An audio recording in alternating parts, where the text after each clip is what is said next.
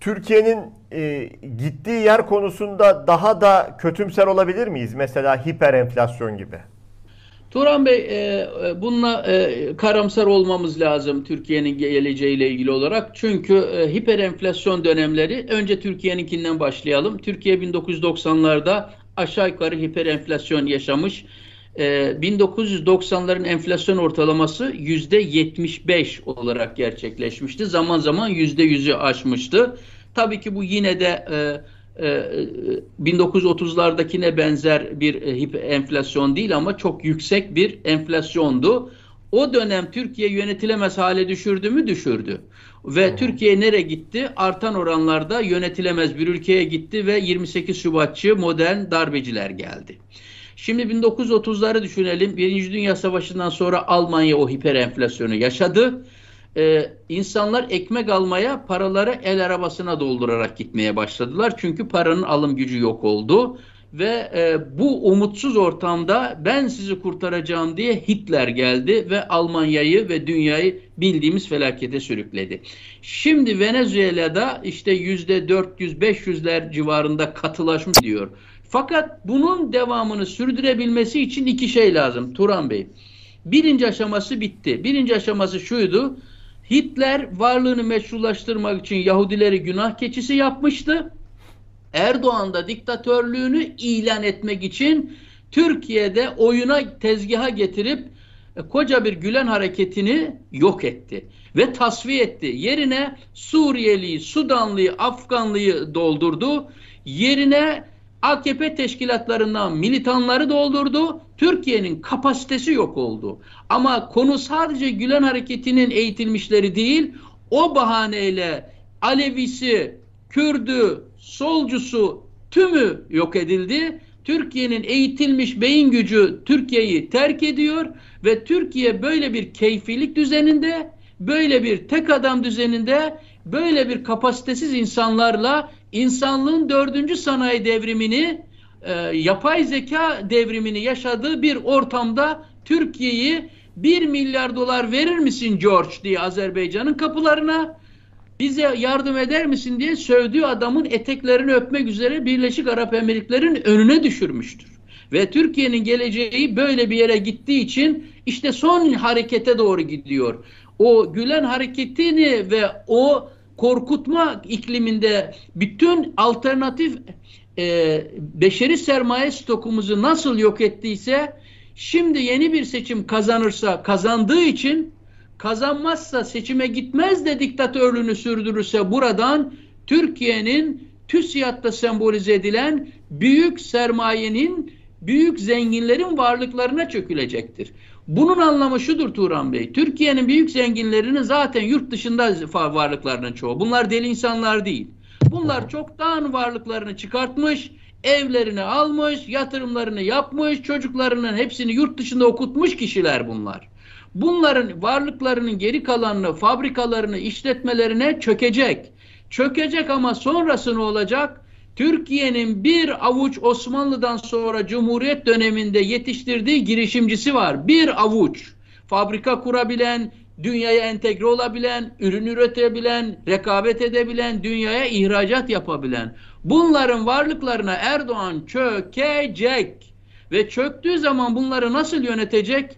İpek Holding'i yönetebiliyor mu? İstikbal Mobilya'yı yönetebiliyor mu? Antep'te çöktüğü sanayicileri yönetebiliyor mu?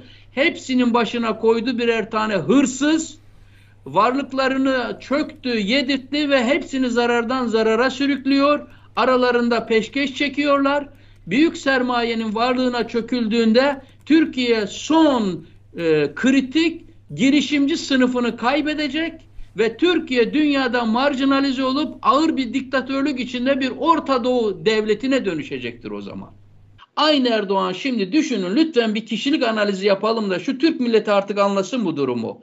Yani siz Birleşik Arap Emirlikleri'ne gideceksiniz.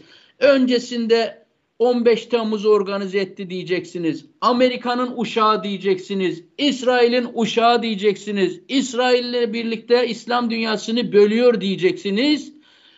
FETÖ'cü diyeceksiniz, bilmem ne diyeceksiniz ve sonra 5 sene sonra kuyruğunuzu bacaklarınızın arasına sıkıştırıp Birleşik Arap Emirlikleri liderinin karşısına çıkacaksınız. Ne olur empati yapalım. Erdoğan o adamın gözlerinin içine nasıl baktı? O adamdan hangi kelimelerle özür diledi ve biz bilmedik? Bizim devletimizin reisi ondan Arap'tan hangi kelimelerle özür diledi? Beni affet nasıl dedi? Erdoğan nasıl bir bitmişliğin içindedir ki Konya kadar arazisi olmayan, Kayseri kadar nüfusu olan Birleşik Arap Emirlikleri'nde şu milleti yere yatırdı, önüne yatırdı. Ne verecek ki, neyini kurtaracak ki bütün bunlar oldu.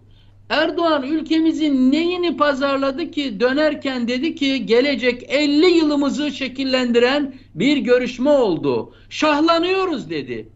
Ne oldu? Konu nedir? Bunu Türk milleti bugün bilmiyor. Acaba Lozan'ın altı nereden deliniyor bugünler? Acaba Montreux'un altı nereden deliniyor bugünler? Ee, daha önceki programlarda söyledik. Boğaz'ın iki yakasındaki bakir vadiler, saraylar, konuta açılacak ormanlar, korular nasıl peşkeş çekiliyor? Bunların her biri duyulduğunda maalesef e, geri e, iş işten geçmiş olacak. Erdoğan bu şeyleri yaparak e, uluslararası alanda Türkiye'yi maalesef pazarlık konusu yapıyor. Son sözlerinizi sorduğumda hep e, can alıcı yerlere vurgu yapıyorsunuz. Yine isterseniz ben son sözlerinizi sorayım. Turan Bey e, uzattığımız için e, bu son sözümden şimdilik fedakarlık yapayım yalnız sadece bir şey e, ifadede bulunmak isterim o da şudur. Bu büyük hı hı. sermayenin e, çirkin yüzünü artan oranlarda görüyoruz. E, Türkiye'de Erdoğan pandemi ortamında e, ve OHAL ortamında büyük sermayeye çalıştı. Emeği ezdi büyük sermaye verdi. Pandemi yardımlarını pandemi ortamında e, bankalar e, kazandı. Şimdi Migros'un önünde biliyorsunuz emekçiler hakkını almaya çalışıyor. E, emekçi diyor ki e, 4 liraya aldığım süt 11 liraya olmuş. Ben bu tesislerde süt üretiyorum. Süt alamaz hale gelmişim. Ben de saat ücretimin düzeltilmesini istiyorum. Ve e, Migros'un e, önünde eylem yapan insanlara polisin müdahalesini görüyoruz. Emekçinin aleyhine, büyük sermayenin lehine şimdi e, böyle davranan bir Erdoğan var. Emeğin milli gelirden aldığı pay geriliyor, açlık sınırının altına düşüyor, asgari ücret genel ücrete döndü. Böyle bir ortamda işçi sendikaları maalesef e, Turan Bey gerçek manada emekçiyle yan yana olmuyor. Geçmişte hatırlarsınız belki siz onun fotoğrafını bile bulmuş olabilirsiniz. E, Türkiye'de maalesef e, sendikalar emekçiyi ve çalışanları devlete peşkeş çekmekle e, meşgul oluyor. Evet. Geçenlerde kamu işçilerin adına bir yaklaşık bir e, 3-4 milyonluk bir kesim adına devletle pazarlık yapan e, Türk iş biliyorsunuz e, hiç unutmuyoruz onu. Türk İş Başkanı o dönemde Çalışma Bakanlığı yapan şu türbanlı kadına e, dönüyor. E, kasıtlı olarak türbanlı kadına diyorum. E, devletin önerdiğinden daha düşük bir zammı kabul ediyor bu Türk İş Başkanı ve yanındaki kadına diyor ki böyle kapatalım diyor. Aslında süreç biraz daha uzasaydı biz olayı gargaraya getirecektik ve çok daha işçi çalışanların, memurların aleyhine, hükümetin lehine bir rakama evet diyecektik diye mikrofonu açık kalmış. Emekçinin yanında olması gereken bir adam yanındaki kul hakkına riayet etmiş olması beklenen türbanlı devlet bakanına diyor ki çaktırma biz bunları sattık. İşi kapattık. Önümüzdeki dönem sınıf bilinciyle davranmamızı gerektiren sendika ağlarına karşı savaş vermemizi ve sendikaları önce onlardan kurtarmamızı gerektiren bir dönem başlıyor. Emekçinin sokağa çıkıp emekçinin daha çok örgütlendiği, dinine, milliyetine, ırkına bakmadan emekçinin emek bilinciyle, sınıf bilinciyle örgütlendiği bir dönemi gerekli ve mecburi kılıyor. Türkiye'de örgütlü yapılanmalara uzak duran halkımızı örgütlü yapılara, NGO'lara, kar amaçsız kuruluşlara, sendikalara üye olmaya, yanında durmaya, güç vermeye, güç birliği yapmaya davet ediyorum bu vesileyle.